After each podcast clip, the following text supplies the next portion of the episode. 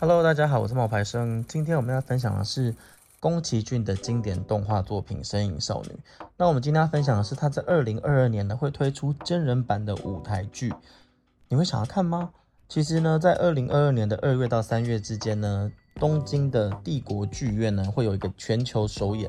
那么呢，这个舞台剧呢会跟音乐剧《悲惨世界》的导演呢合作，然后改编。由桥本环奈呢跟上白石萌音轮流主演。那《神隐少女》呢是吉卜力呢工作室在二零零一年的时候呢上映的。那这个电影呢讲述的是小女孩呢闯入了神灵世界，然后开始历经成长的故事。这个作品呢也为宫崎骏带来多项的成就啊，在票房上面呢，在日本创下了两千三百五十万人观看，三百零八亿日元的收入的记录，超越了《铁达尼号》在日本上映的。两百七十二亿的日元票房，成为了日本史上最高票房的电影。二零二零年呢，因为电影重新上映，然后票房呢就上修为三百一十六点八亿日元。它的冠军宝座呢，在二零二零年的十二月被《鬼灭之刃》的无限列车呢超越了。要说起动漫界制作大师级的人物呢，很多人都会想到宫崎骏啊。他的作品呢，很多既有故事也有深度。那么《神隐少女》呢，其实是对我来说最让人感动的一部作品，因为你在不同的时候看，你会有不同的感触。那至今呢，我在看这部电影的时候呢，又会有跟以前不同的感触。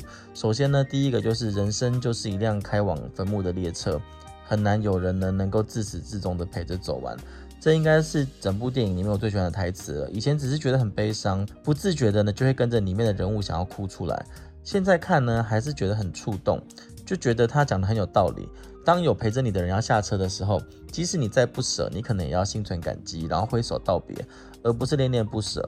因为每个人终究都有自己想要走的路。千寻最终呢见到了自己的父母，也拯救了跟自己同行的白龙。可是最后呢却不得不分开。人就是这样啊，喜欢跟同类相处，但是人生无常，自己清楚需要什么样子的生活，别人却未必和你一样。即便呢再谈得来，即便友情再深。但是该分别的时候还是得分别，而分别并不是彼此不见了，而是为了下一次更好的相遇。到时候两个人又可以促膝长谈，秉烛夜谈了。再想想当今的社会，何尝不是这样子呢？而能陪伴你的，终究只是陪伴一段时间，不能陪伴你走到最后。即便是你的父母、兄弟姐妹，也会因为疾病、寿命的原因呢，先你或是在你之后离开。所以，对于那些能够陪伴在自己身边的人，我们即使不舍，也应该要心存感激。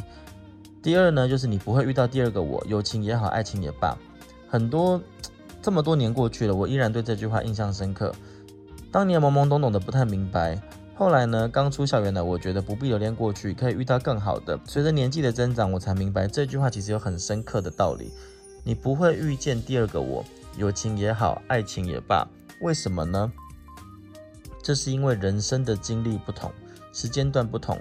以往年少时期，大家没有那么多弯弯绕绕以及各种社会的历练，可以愉快的玩在一起，走在一起。但当步入社会之后，随着阅历的增长，人心越来越复杂，过去的友情和那一份美好青涩的爱情，终究要被社会这个大染缸所沉浸。我们再也回不去从前了，所以应该珍惜眼前人。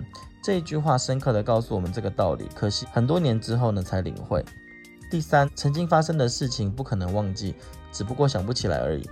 重新回顾的时候，我才发现，当时呢，其实真的忽略了这一句话。看来我真的忘记了很多。曾经有在记忆里面的很多事情很模糊，快要忘记了。但是重要的事情我还是记得很清楚。这一句话很有深度。我确实不是忘记了，只是很多事情想不起来。大概在我的心目中，过去的事情分为两类：重要的和不重要的。重要的，哪怕呢伤痕累累，想要极力的忘记，却又无法呢彻底的忘记；而不重要的，我就会忽略掉，哪怕极力想要想起来，也不过是徒劳无功。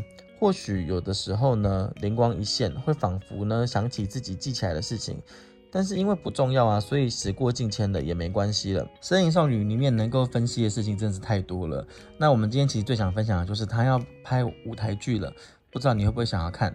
如果你喜欢我们的分享的话呢，你欢迎到我的 Instagram 来跟我聊聊。那你可以到 Instagram 搜寻冒牌生，就会找到我喽。